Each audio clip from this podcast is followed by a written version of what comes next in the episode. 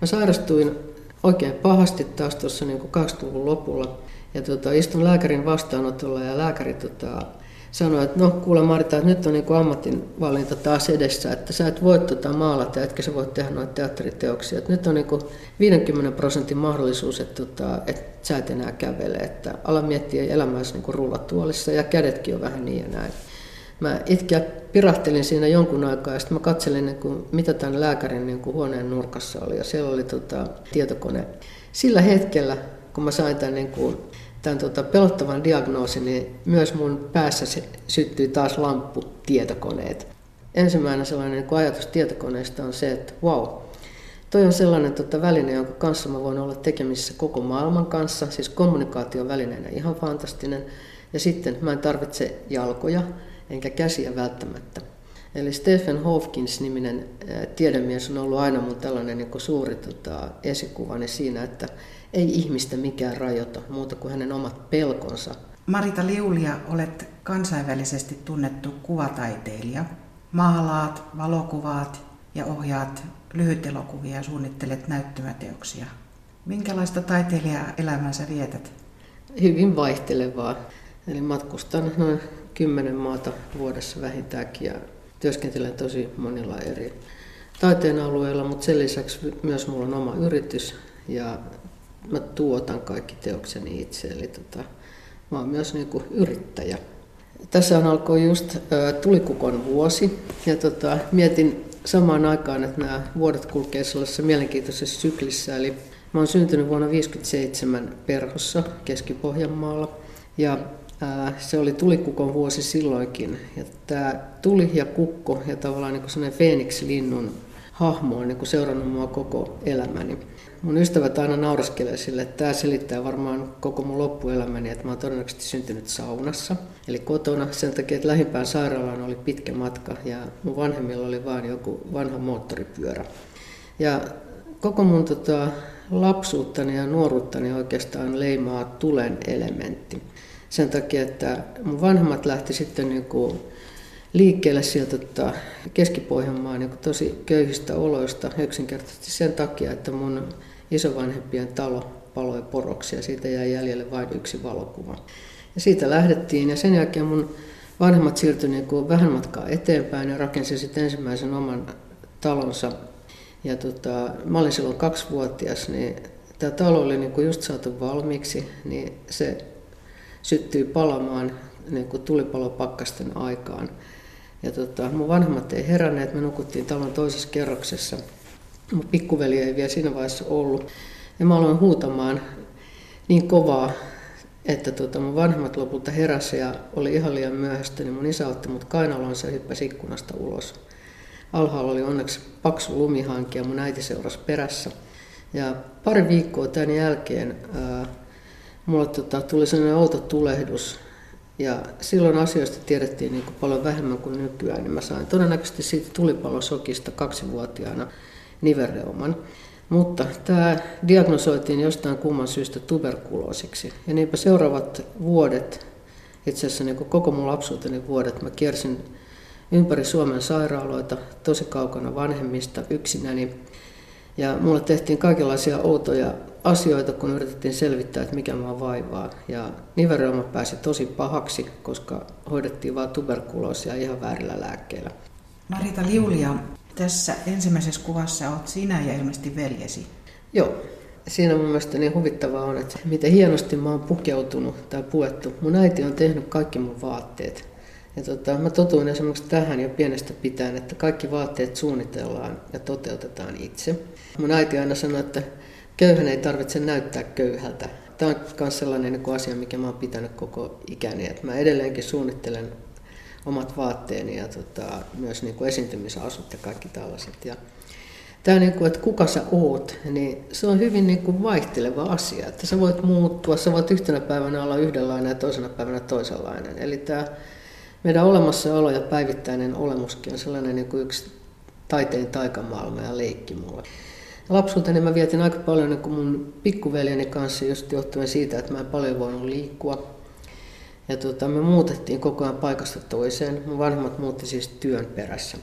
Eli tämä niin kuin jatkuva liikkuminen ja usein niin kuin kahdessa paikassa asuminen yhtä aikaa, niin se on liittynyt jo muuhun niin kuin pienestä pitäen. Et mä asuin sekä sairaalassa että kotona. Ja vasta ihan viime vuosina mä kysäisin mun äidiltä, että itse asiassa kuinka kauan mä siellä sairaalassa olinkaan. Niin silloin paljastui, että mä saatoin viettää siellä seitsemän kuukautta vuodesta. Eli mä asuin enemmän siellä sairaalassa kuin niin kotona. Niin aina kun multa kysytään, että miten musta tuli taiteilija ja miten musta tuli ylipäätään minä, niin mä palaan tähän aikaan ja tähän kuvaan. Ilman nivelreumaa ja ilman tätä ensimmäistä katastrofia minusta ei olisi tullut minä. Eli tota, mä oikeastaan kiitän nivelreumaa ja näitä tulipaloja siitä, että, tota, että ne pisti mun elämäni ihan niin kuin toiselle uralle. Ja se ei todellakaan ollut helppoa alussa. Koska mä liikun tosi huonosti, niin mun tehtävät kotona oli sitten aina laittaa ruokaa. Ja keittokirjan välistä Leija oli joku lehtileike. Ja mä katsoin, että mikä tämä on ihan tämmöinen keltainen vanha lehtileike. Niin siinä oli tota, lehtileikkeessä oli kummallinen tarina pikku vauvasta, joka pelasti perheensä tulipalota. Mä olin silloin niin kuin ehkä 10-12-vuotias ja sitten kun mun äiti tuli kotiin, niin mä kysyin, että mikä tämä lehtileike oikein on. Ja sitten mun äiti sanoi, että niin, että se olet sinä. Että sinä olit se vauva, joka alkoi huutamaan ja sinä pelastit meidät kaikki niin kuin tulipalosta. Sitten mä sanoin äidille, että miksi et sä ole koskaan kertonut, koska mä oon nähnyt koko lapsuuteni ajan jatkuvasti toistuvia unia tulipaloista. Ja itse asiassa mun parantumisprosessi tästä nivelreumasta niin kun lähti käyntiin suunnilleen saman tien. Et kun mä sain tietää, mistä kaikki johtui, niin mä aloin myös paranemaan saman tien. Mun ensimmäinen lääkäri oli tota, nainen, hyvin kaunis tummatukkainen nainen, joka oli tämmöinen tutkijalääkäri, joka teki koeleikkauksia. Ja hän oli erikoistunut uuteen teknologiaan, ja tota, meidän yhteinen kieli oli kirjallisuus. Eli keskusteltiin tota, niin kirjojen kautta. Mä olin tosi pieni vihanen tapaus ja aina kun mä lähestyttiin leikkausten piikkien muodossa, niin mä olin niin kuin heti kynnet pystyssä. Mutta tämä nainen oli sellainen, joka tavallaan puhui mut kirjallisuuden kautta ympäri. Niinpä hoito alkoi ja tota, yhteistyö tuotti sitten tuloksen, mutta myös alensi mun kynnystä suhteessa teknologiaan. Eli kun mutta on myöhemmin kysytty, että miten mä ryhdyin työskentelemään teknologiaa ja tietokoneiden kanssa niin hirveän aikaisin, eli jo 80-luvun lopulla ja 90-luvun alussa, niin syy oli se, että mulla oli jo tällaisia roolimalleja valmiiksi. Niin kuin tämä teknologiaan omalla alallaan perehtynyt naislääkäri, joka oli myös perehtynyt kirjallisuuteen. Eli meillä oli kaksi kieltä yhteistä. Ja näin mun elämäni lähti käyntiin ja tota, 12-vuotiaana mä kirjoitin aineen aiheesta, mikä minusta tulee isona jossa tota, mä kirjoitin tällaisesta ammatista, jonka nimi oli freelancer. Minusta tulee isona freelancer, koska freelancer on tällainen henkilö, joka voi matkustaa ympäri maailmaa. Hän voi maalata, piirtää, tanssia, laulaa, tehdä elokuvia. Hän pääsee joka paikkaan. Mä oon nauraskellut tällä niin koko ikäni sen takia, että tämä oli täsmälleen se, mitä mä sitten tulin tekemään. Se, että Tämä nivelreumasta on oikeastaan vaikuttanut koko mun elämään aika vahvasti ja myös siihen, että mä sitten tota, oivalsin, että, että vaikka ennusteet niin lapsena oli tosi huonot, mä sain koko ajan kuulla vähän, että, että ehkä et elä teini-ikään asti, ehkä et elä aikuiseksi asti. Niin mä ajattelin, että okei, että jos näillä spekseillä mennään, niin tota, ainakin täytyy ottaa niin sitten kaikki irti tästä elämästä, kun se on mahdollista.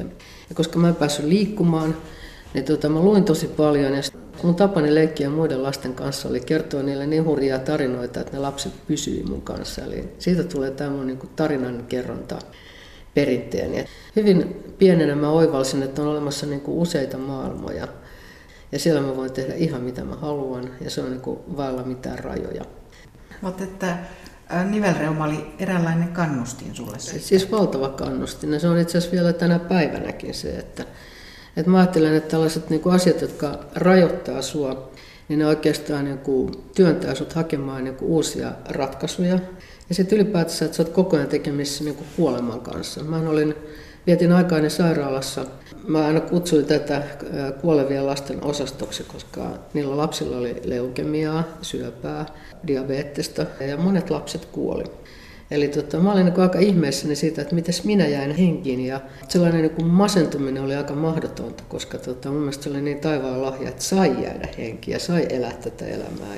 Ja sitten aika pian tota, mä ymmärsin pienenä, että tota, koska mun perhe oli niin kuin köyhä, ja tota, ei ollut tällaisia niin kuin, taloudellisia mahdollisuuksia tehdä asioita. Esimerkiksi se, mikä oli mulle tosi vaikeaa, että mä en päässyt ranskalaisen kouluun pienenä, vaikka mä halusin ihan hirveästi.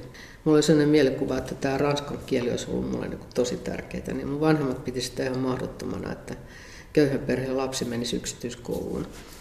Niin mä tajusin, että, tota, että mun ainoa tie ulos niin kuin maailmalle ja kaikkiin niihin haaveisiin on saada mahdollisimman korkea koulutus.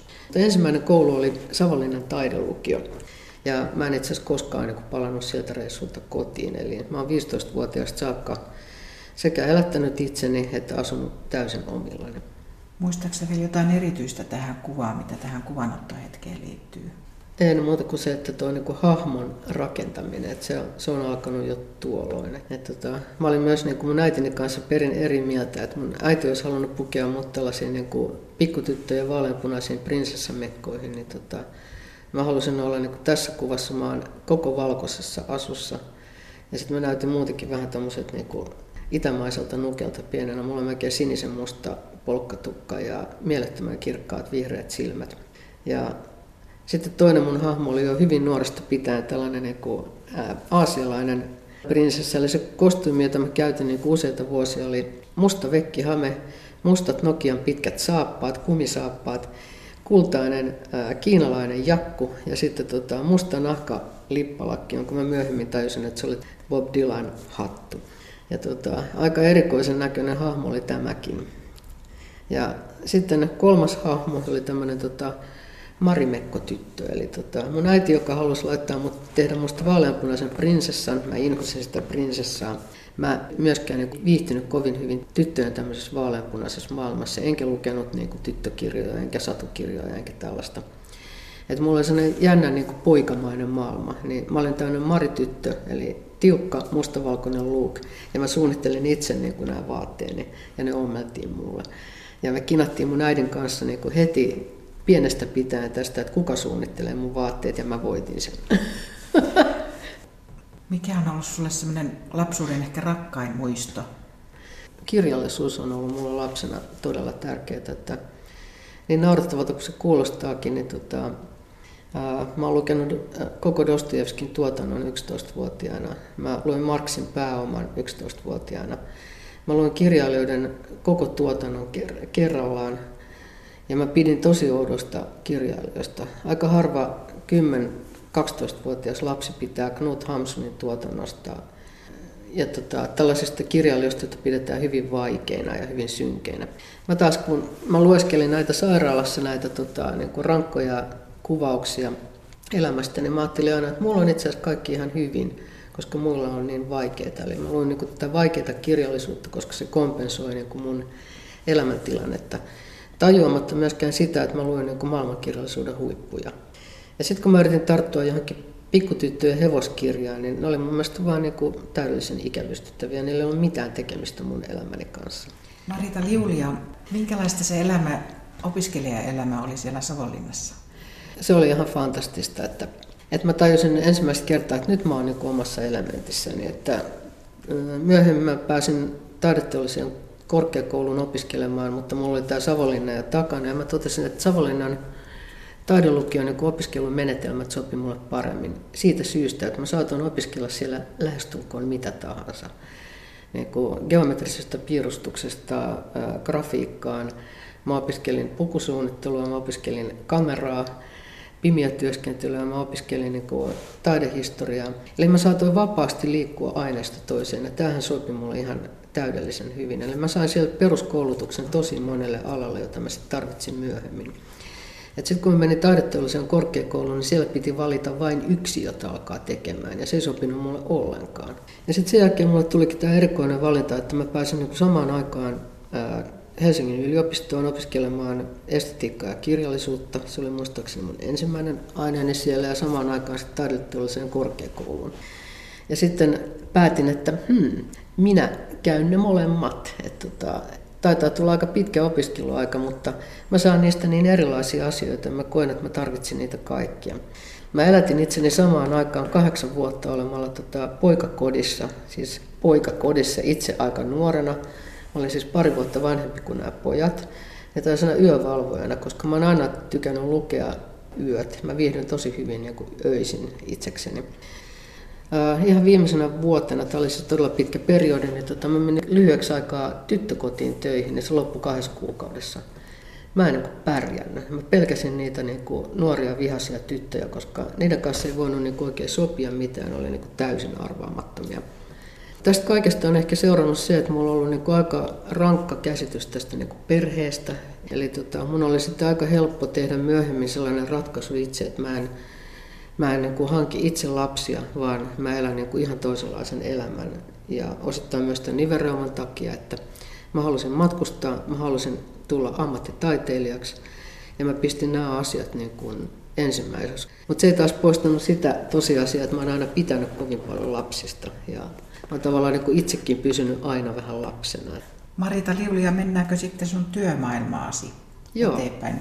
Eli mä aloin tota hyvin, hyvin aikaisin piirtää, maalaan, kirjoittaa. Ja tota mun ensimmäinen haaveammatti oli oikeastaan kirjailija. Eli sitten mä oivalsin, että pitää ensin elää sellainen elämä, että on mitä kirjoittaa. Ja koska mun tota, tulevaisuuden suunnitelmat oli aina hyvin riippuvaisia tästä nivereumasta, niin tota, mä ajattelin, että on pakko kokeilla myös kaikkea muuta. Ja aika varhain mä ymmärsin, että mä oon myös niin kuin, ää, visuaalisesti lahjakas ja tämä olikin mun opettaja, joka lähetti mun työt alun perin Savonlinnan taidonlukioon. Siis mä en pyrkinyt sinne, vaan mut lähetettiin sinne. Sitten kun mä opiskelin samaan aikaan niin kuin taideteollisessa ja yliopistolla, mä vaihdoin myöhemmin yliopistolla sitten valtiotieteelliseen ja aloin, tein ainoa loppututkintoni poliittisesta historiasta ja vallankumouksellisesta liikkeestä siellä. Ja nämä vallankumoukselliset liikkeet on olleet mulle aina hirveän tärkeät. Ja niinpä mä ajauduin niin omassa taiteellisessa tuotannossa ja tekemisessäkin niin heti uusille urille. Eli tota, mulla oli sellainen pitkä, pitkä vaihe, jolloin mä ajattelin, että kun mä opiskelin tosi paljon kaikkea, että voi hyvänen aika, että mitäs minä nyt teen, että kaikki hienot maalaukset on maalattu ja kaikki hienot kirjat on kirjoitettu. Ja sitten mä arvasin, että mun täytyy keksiä jotakin sellaista, joka, jonka ainoastaan minä voin tehdä. Ja niinpä mä sitten tota, olin tutustunut niin kuin teatterilaisiin valo- ja äänisuunnittelijoihin. Niin mun ensimmäiset julkiset teokset oli itse asiassa teatterissa. Eli tota, mä käsikirjoitin ja lavastin lastennäytelmän. Yhteistyö teatterilaisten kanssa vei nopeasti niin kuin mua eteenpäin. Ja mä aloin tekemään 80-luvulla tällaisia tota, teoksia, joita alettiin sitten myöhemmin kutsua installaatioiksi. Eli mun ensimmäiset 80-luvun taideteokset alkoi herättää heti niin kuin huomiota, koska niissä käytettiin uusinta teknologiaa. Ne oli tämmöisiä niin kuin valo- ja ääniteoksia, että ne oli ikään kuin maalauksia tai teatteriteoksia, joihin ihminen saattoi kävellä sisään ja valot ja äänet muuttu. Ja aloin tuntea, että tämä on nyt jotakin sellaista, mitä kukaan muu ei ole tehnyt. Ja mä aloin jo silloin niin kuin, käyttää tätä niin kuin mun tutkijan koulutustani hyväkseni töissä. Eli tota, kaikki mun teokset pohjautuu hyvin kirjalliseen suunnitelmaan. Teosten nimetkin tuli niin kuin antiikin filosofiasta, Zenon, Daimonion. Ja yleensä jokaisen teoksen takana oli filosofiaan liittyvä niin kuin opiskelu. Ja tämä oli sitten sellainen niin kuin asia, joka on seurannut mua kanssa oikeastaan mun koko elämän. Eli tota, mä aloin käsikirjoittamaan teokset hyvin kirjallisesti. Sitten tota, sen jälkeen mä aloin valitsemaan ne teknologiat tai taiteen muodot, missä tämä idea toteutuisi parhaiten. Eli tämä on aika erilainen tapa tehdä taidetta kuin tota, mitä koulussa opetettiin samaan aikaan. Mä maalasin ja opiskelin tota, erityisesti kahden taiteilijan tekniikkaa, jotka ovat edelleenkin mulle tosi tärkeitä. Eli äh, hollantilaisen Rembrandtin maalaustekniikkaa ja sitten suomalaisen Helen Sharpeckin maalaustekniikkaa ja tapaa ajatella niin kuin kuvasta. Ja taiteilijuuteen liittyy tällainen erikoinen pieni sääntö, että jos et sä pysty viettämään niin kuin suurta osaa elämääsi yksin huoneessa luoden sen oman taiteellisen maailmassa, niin susta ei tule taiteilija. Ja mä oon pienestä pitäen ollut sellainen, että mä istun sangen mielelläni tota, huoneessa yksin ja suunnittelen sitä omaa maailmaani. Näiden tämän 80-luvun niin kuin hyvin kokeilevan ajan jälkeen niin tulin tekemisiin tietokoneiden kanssa ja ensimmäinen sellainen niin ajatus tietokoneesta on se, että wow, Toi on sellainen tota, väline, jonka kanssa mä voin olla tekemisissä koko maailman kanssa, siis kommunikaation välineenä ihan fantastinen. Ja sitten mä en tarvitse jalkoja enkä käsiä välttämättä. Eli Stephen Hawkins-niminen tiedemies on ollut aina mun tällainen niin suuri tota, esikuvani siinä, että ei ihmistä mikään rajoita muuta kuin hänen omat pelkonsa. Näin mä sitten tota, päädyin hyvin nopeasti niin kuin 90-luvun ihan alussa niin työskentelemään tietokoneiden kanssa. Ja taas kerran mä saan syyttää nivereumaa tästä. Mä sairastuin oikein pahasti taas tuossa niin 20-luvun lopulla. Ja tota, istun lääkärin vastaanotolla ja lääkäri tota, sanoi, että no kuule Marita, että nyt on niin ammatinvalinta taas edessä, että sä et voi tota maalata, etkä sä voi tehdä noita teatteriteoksia. Että nyt on niin 50 prosentin mahdollisuus, että sä et enää kävele, että ala miettiä elämääsi niin rullatuolissa ja kädetkin on vähän niin ja näin. Mä itkeä pirahtelin siinä jonkun aikaa ja sitten mä katselin, niin kuin, mitä tämän lääkärin niin kuin huoneen nurkassa oli. Ja siellä oli semmoinen hyvin niin kuin, alkeellinen tietokonelaitteisto. Ja alettiin puhumaan sit siitä, niin hän kertoi, että hän on mun diagnoosia pohtinut juuri arizonalaisen lääkärin kanssa. Niin sillä hetkellä, kun mä sain tämän, niin kuin, tämän tota, pelottavan diagnoosin, niin myös mun päässä syttyi taas lamppu tietokoneet. Vuoden kuluttua mä julkaisin ensimmäisen vuorovaikutteisen tietokoneteoksen, joka esitettiin 11 maassa, 11 museossa ja se oli niin kuin ihan uraurtava teos. Ja se vei mut taas ihan uusille urille. Eli kiitos nivereuman, kiitos tämän diagnoosin ja kiitos ihmisen, joka oli kiinnostunut maailmasta, teki jotain uutta. Jälleen kerran lääkäri auttoi mua eteenpäin, itsekään arvaamatta millä tavalla. Sitten mä innostuin niin valtavasti tästä niin kuin uuden opiskelusta ja aloin tutkia näitä ohjelmia, laitteistoja, vuorovaikutteisuutta, etsimään insinöörejä, joiden kanssa mä alkaisin tekemään sitä. Niin Mm, se nivelreuma niin kuin jätti mut rauhaan. Tein sitten 15 vuotta niin kuin multimediateoksia, eli musta tuli multimediaohjaaja. Ja tätä ennen mä 80-luvulla, tai koska mä halusin matkustaa ja mä olin pennitön opiskelija, niin mä olin seitsemän vuotta elättänyt itseni toimittajana ja valokuvaajana. Ja mun keskuspaikat oli Kairo ja Bangkok. Ja sitten oli hirveän hyvä niin tämän multimedia-ohjaajan taustalle tämä, että että mä niin kuin hallitsin kirjoittamisen ää, ja sitten niin kuin mediat ja sitten myöskin, että hallitsi sen julkisuuden, missä taiteilija toimii. Opiskeluaikana ää, taiteilijoille ei tarvita vielä tänä päivänäkään opettaa päivääkään tuottamisesta, tuotannosta eikä myöskään julkisuudesta, joka liittyy aina taiteilijan ammattiin. Eli mä oon nyt ollut 30 vuotta aina teosteni takia julkisuudessa ja myös joutunut määrittelemään sitä kautta, niin kuin, että kuka minä olen. Koska taiteilijan ammatti on aina julkinen ja taiteilijan työt on julkisia. Sut voidaan nostaa, mutta sut voidaan myös työntää alas ja sun täytyy kestää se. Ja hyvin varhain mä keksin tällaisen ajatuksen, että mä oikeastaan niin rakennan tällaisen jokaiseen teoskokonaisuuteeni liittyvän hahmon. Eli tämän mä oon oikeastaan niin kuin omaksunut musiikkiteollisuudesta. Musiikkiteollisuudessa on ihan tosi tavanomaista, että rakennetaan tällaisia hahmoja. Ja ehkä yksi tällaisia mun keskeisiä idoleita on kesto muodonmuuttaja Madonna. Ja ehkä taiteilija, joka on niin vaikuttanut muuhun, oli tota Frida Kahlo. Frida Kahlo oli myös niin kuin vammautunut lapsena tosi pahasti. Ja hän rakensi tämän tota, mielenkiintoisen niin kuin folkloristisen hahmonsa täsmälleen siksi, että hän ei pystynyt liikkumaan juurikaan normaalisti. Niin minun ja Fridan taustat on ihan samanlaisia. Ja sitten kolmas tällainen idoli, idoli tai ajatusten herättäjä on ollut Andy Warhol, joka aina sanoo, että jos sulla on joku puute tai ongelma, niin tee siitä brändisi. Niin mä luulen, että mä oon tehnyt niinku puutteistani ja ongelmistani oman brändini. Tässä toisessa kuvassa, tässä on tämmöisiä isoja teoksia, niin ootko alusta lähtien tehnyt näin valtavia teoksia? Mä oon maalannut kaikki vuodet tietokoneella. Ja silloin mun kuvapinnat voi olla ihan mitä tahansa. Mä oon tehnyt myös niin kuin isoja teatteriteoksia ja siis talon kokoisia projisointeja ja näin. Mutta tämä maalaaminen alkoi sitten vasta uudestaan, kun mulla oli mahdollisuus maalata niin isoja teoksia, siis varaa tehdä sellaisia, koska maalaaminen on hyvin kallista. Siis kaikki maksaa nämä materiaalit ja sulla täytyy myös olla työtilat, jossa voit maalata tämän kokoisia teoksia. Mä löysin tämän maalarin varsinaisen käsialani sitten niin kuin paljon myöhemmin, eli tuossa tota 2000-luvun lopulla, kun mulla oli ensimmäinen kunnollinen iso työhuone. Ja sitten kun mä levitin tällaisen yli 10 metriä pitkän kankaan seinälle, joka oli 2,5 metriä korkea, ajattelin, että katsotaan mitä tästä tulee. Niin vasta silloin mä löysin niin kuin mun maalarin käsialani. Ja tota, käsialasi on aika suuri. Mun käsiala on suuri, mutta suuria ovat museotkin nykyään. Eli museotilat, joissa mä oon työskennellyt oikeastaan aina. Et musta tuli heti nuorena jo tällainen, että mä suoraan aloin työskentelemään museoiden kanssa.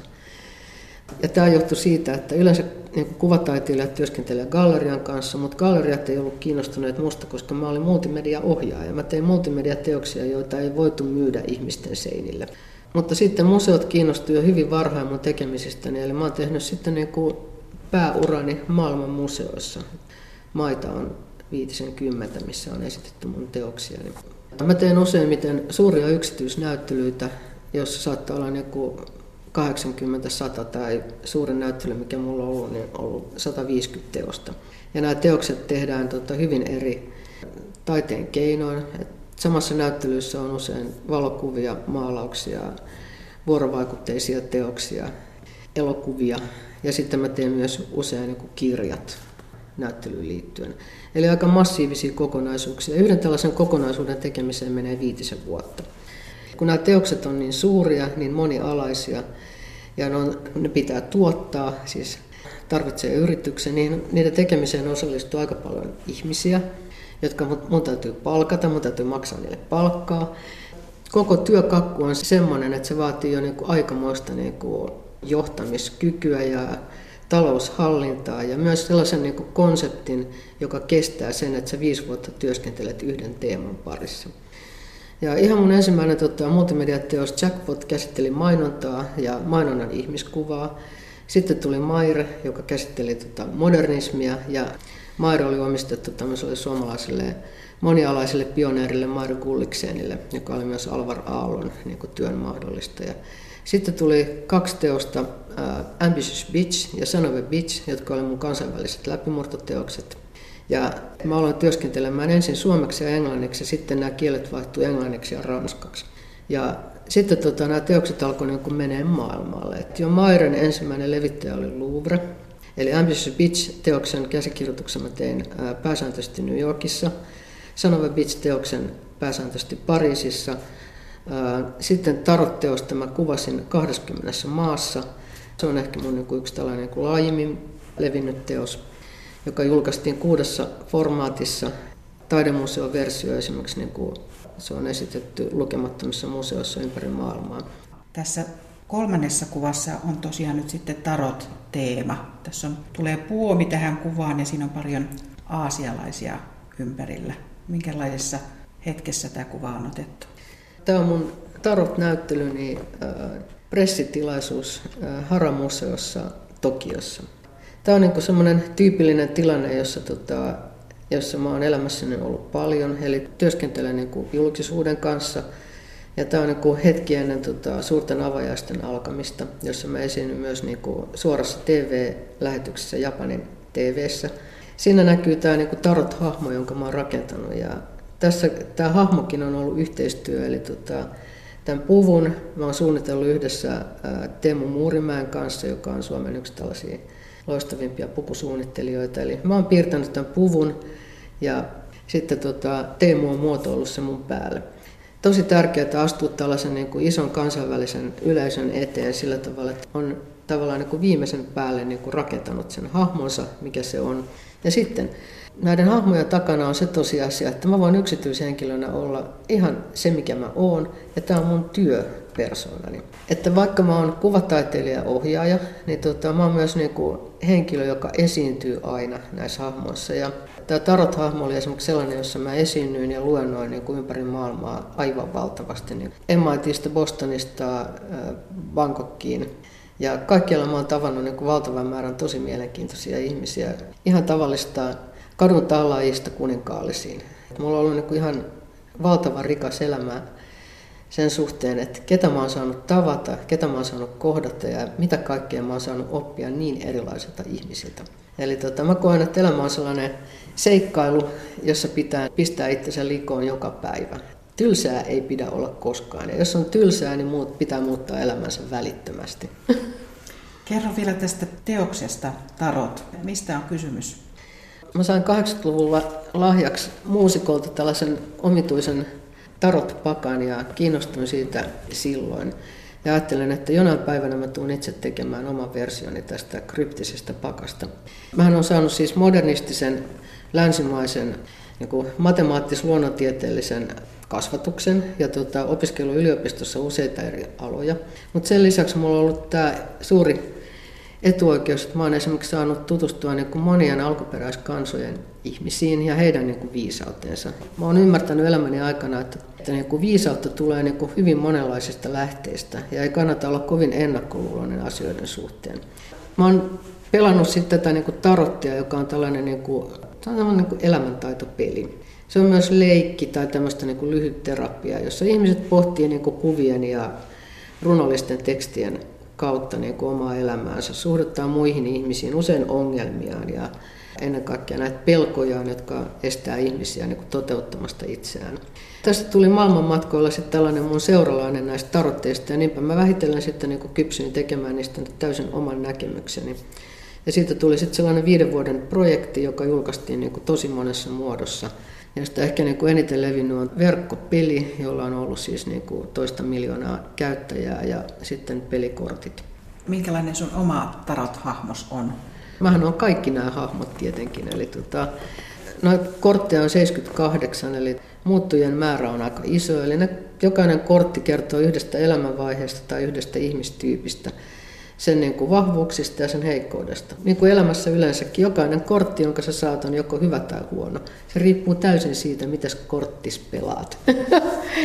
Näin mulle opetti nuorena jo tota, vanhat mustalaisnaiset, jotka olivat aivan upeita, koska mä olin niin tumma, niin Savonlinnassa mustalaiset ajattelivat, että mä oon varmaan yksi heimon jäsenistä ja mä olin todella mielelläni yksi heimon jäsenistä. Eli mä oon esimerkiksi mustalaisilta oppinut niin todella paljon. Viisautta oppii yliopistossa, mutta kyllä sitä oppii niin kuin ihmisiltäkin. Toiset näkee ihmisen kokonaisuutena, toiset näkee vain sen niin kuin habituksen ja usein vain puhuvan pään, joka on meille länsimaisille hyvin tyypillistä. Toinen niin kuin sellainen hahmo minussa on ollut lapsesta pitäen tällainen niin kuin seikkailija, joka liikkuu ympäri maailmaa hyvin erilaisissa ympäristöissä ja hyvin erilaisten ihmisten kanssa. Otetaanko tämä neljäs kuva tähän esille? Joo. Tämä kuva Delhistä äh, suunnilleen vuodet 2007 on aika harvinainen kuva sen takia, että nämä herrat itse halusivat ottaa meistä ryhmäkuvan. Sä oot kolmen hattupäisen miehen kanssa ja te olette paljain jaloin, niin missä te olette siellä? Mä olin tämmöisellä kuvaushetkellä ja silloin kyseessä oli projekti nimeltä Choosing My Religion, eli uskontoja jäljittämässä. Eli tänne iso näyttely projekti, jossa mä vertailin maailman pääuskontoja ja matkustelin taas niin kuin kymmenissä maissa ja tapasin valtavan määrän ihmisiä. Sitten yhtenä päivänä mä koputin tota delhiläisen moskeijan ovelle, kop, kop, kop. Eräs näistä herroista taisi olla tämä tota, punapartainen, joka mä ajattelin, että jaha, punapartainen muslimi, että mikähän, mikähän, mikähän tämä on. Ja tuota, hän kurkisti ovesta ja katsoi silmät suurena. Mä seisoin juuri tuon näköisenä, mutta kengät jalassa ja kamera olalla sen oven takana. Ja sitten mä, olisin kovin kiinnostunut moskeijasta, että haluaisin kovasti vierailla siellä. Tämä iski luukun kiinni ja sitten tuli nämä kaksi muuta ja sitten nämä avasi oven ja katsoi mua, joka päästä jalkoon yritti ensinnäkin päätellä, että onko mä mies vai nainen. Sen jälkeen, että onko mä hyvä vai paha. Onko mun asiani järkevä vai järjetön. Eli täsmälleen niin kuin Freud, Sigmund Freud kertoo, että mitä ihmiset aina ajattelee ensin. Ne avasivat oven ja sanoivat, että no tule sisään, koska totesivat, että mikään näistä kolmesta ei ollut negatiivinen. Tämä lopputulos oli se, että ne kutsumut teille moskeijan katolle ja siellä ollessa niin mä täysin, että mun ei kyllä niin oikeasti pitäisi olla täällä. Että olen täällä niin kuin miesten puolen katolla, siis niin kuin tärkeimmässä paikassa. Siellä me juotiin teetä ja puhuttiin sillä niin kuin käsittämätöntä sekakieltä ja tota, meillä oli oikein rattoisaa. Ja sitten he esittelevät minulle moskeijan. Eli pääsin jälleen kerran niin kuin paikkoihin, johon niin kuin yhdenkään valkoisen naisen ei olisi koskaan pitänyt päästä. Ja tällaista on ollut mun koko elämäni. Et mä oon lapsesta saakka niin kuin vaan koputtanut ovelle, kertonut kuka mä oon, mitä mä haluan ja kysynyt, että ketäs te olette ja alkanut välittömästi juttelemaan kaikenlaisten ihmisten kanssa. Ja jännää kyllä, niin mulle koskaan elämässäni tapahtunut mitään. Et mä oon aloittanut 15-vuotiaana liftaamisen halki Euroopan, lähtenyt suoraan arabimaihin, seikkailut vaikka kuinka. Mutta sitten mulla on ehkä myös kehittynyt sellainen aika nopea silmä ihmisten suhteen. Esimerkiksi tämän tarotin pelaaminen ihmisten kanssa, heidän elämänsä pohtiminen, niin se on ollut sellainen kymmeniä vuosien niin kuin treeni siihen, että tota, katselee ihmisiä.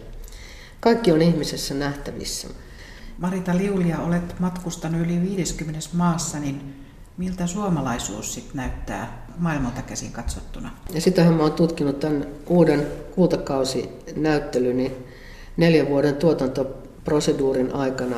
On se, että tota, Suomi muuttuu kovaa vauhtia. Ja Suomi ei ole ollenkaan enää se maa, mitä me usein kuvitellaan, että se on. Suomi on multikulttuurinen, Suomi on osa Euroopan unionia, Suomi on osa maailmaa, maailman ongelmat on myös Suomen ongelmia. Et me ei enää eletä jossain kuvitteellisessa kaukaisessa lintukorossa.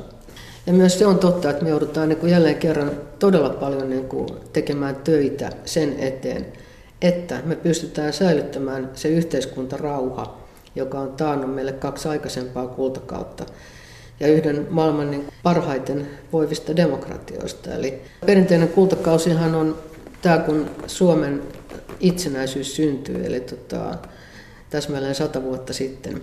Mun ajatuksissa seuraava Suomen kultakausi alkoi sitten niin 60-70-luvulla, jolloin luotiin tämä niin kansalaisyhteiskunta, luotiin nämä sosiaalipalvelut ja esimerkiksi niin silloin luodun terveydenhoidon ja sosiaaliturvan takia minä istun nyt tässä ja mä pystyn kaikki nämä vuosikymmenet edustamaan niin kuin huippuammattilaisena Suomea maailmalla. Suomalaiset ei oikein niin kuin vieläkään osaa olla niin kuin sosiaalisia, suhtautua esimerkiksi vieraisiin ystävällisesti, olla ylipäätänsä niin kuin yhdessä toimivia yksikköjä. Ja tämä on mun mielestä sitten taas kolmannen kultakauden ehto. Mä oon itse niin kuin motivoinut tämän mun taiteilijan työni sillä tavalla, että tämä on parasta, mitä mä voin tehdä palvellessani yhteisönä. Miten päädyit tähän kultaan ja kultakauteen?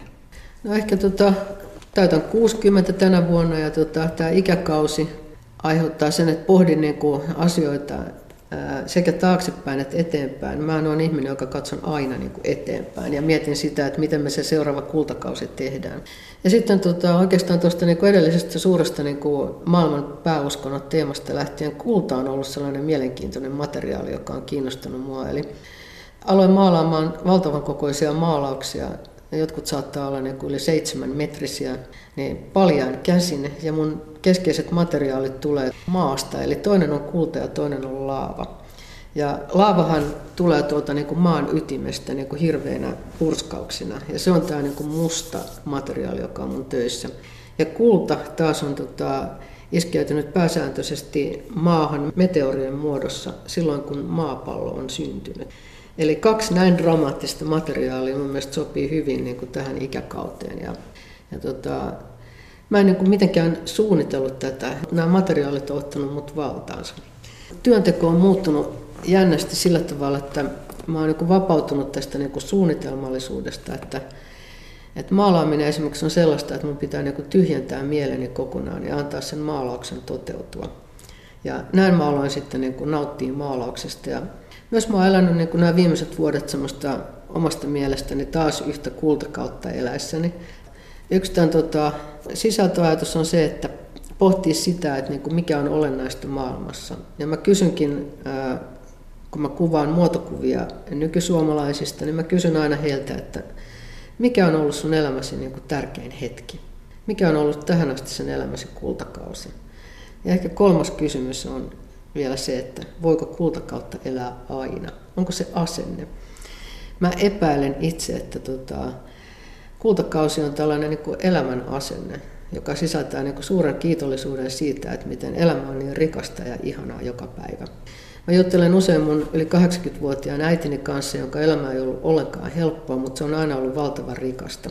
Hän ei ole enää monen vuoteen päässyt niin kuin liikkumaan suunnilleen yhdestä huoneesta ja hän on aina niin hyvän ja kirkas ja iloinen ja kiinnostunut kaikista ja hyvin niin kuin antelias ihmisille. Niin mä kysyn häneltä, että mikä on hänen niin kuin salaisuutensa, mitä hän jaksaa.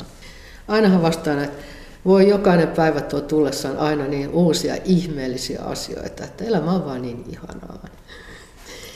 Ja kultakauteen liittyy se, että minä, jolla ei siis ole koskaan ollut niin kuin omaa perhettä, niin olen oivaltanut, että mulla on itse asiassa ollut aina niin kuin tosi monia perheitä. Että mulla on yli 30 vuotta ollut tota, Hollannissa tällainen perhe, jonka mä tunnen neljässä sukupolvessa. Tulin juuri niin kuin yhden tyttären häistä ja ymmärsin, että mä kuulun aivan niin kuin tiiviisti tähän perheeseen, jonka jäsenet on somaleja, hollantilaisia, aasialaisia, amerikkalaisia, saksalaisia. Eli tämä on tämmöinen niin kuin tosi monikulttuurinen perhe.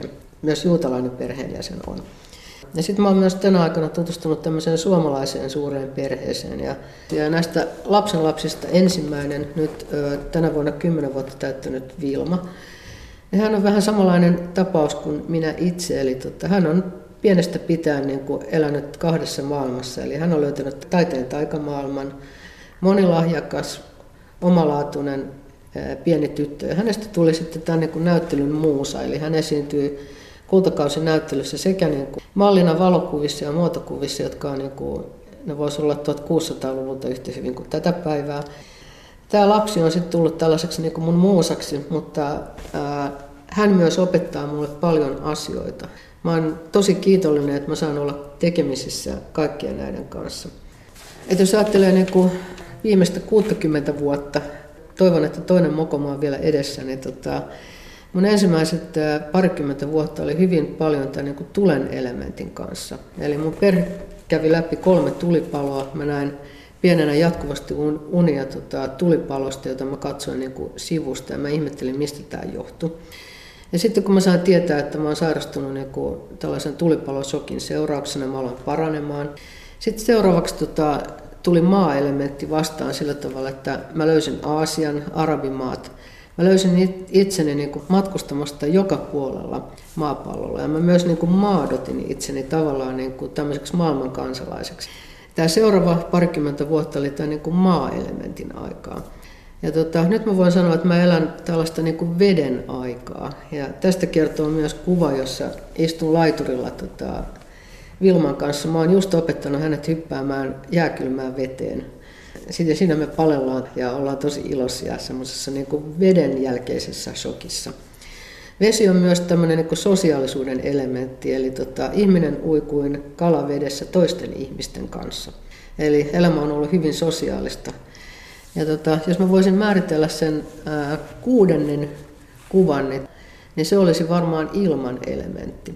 Tällä hetkellä mä katselen maapalloa niin kuin ilmasta käsin ja etsin niin kuin, tota mun seuraavaa kotia ja seuraavaa niin kuin paikkaa maapallolla, että missä se on. Ja mulla on sellainen mielikuva, että se tapahtuu jotenkin niin kuin ilmasta käsin. Ja mulla on jo mielessä niin kuin eräs tulivuori, jonka tota reunalla voisi olla aika mukava asua, josta löysin myös tämmöisen täysin ilmaisen luontaislääkkeen tähän sairauteen, joka on mua vaivannut kauan. Mutta tätä kuvaa ei ole piirretty vielä Eli se on vasta tulossa ja mä tuskin maltan odottaa tätä tulevaisuutta, joka tuo sitten varmaan tämän ilman elementin mun elämääni. Ja mä opin taas uusia asioita.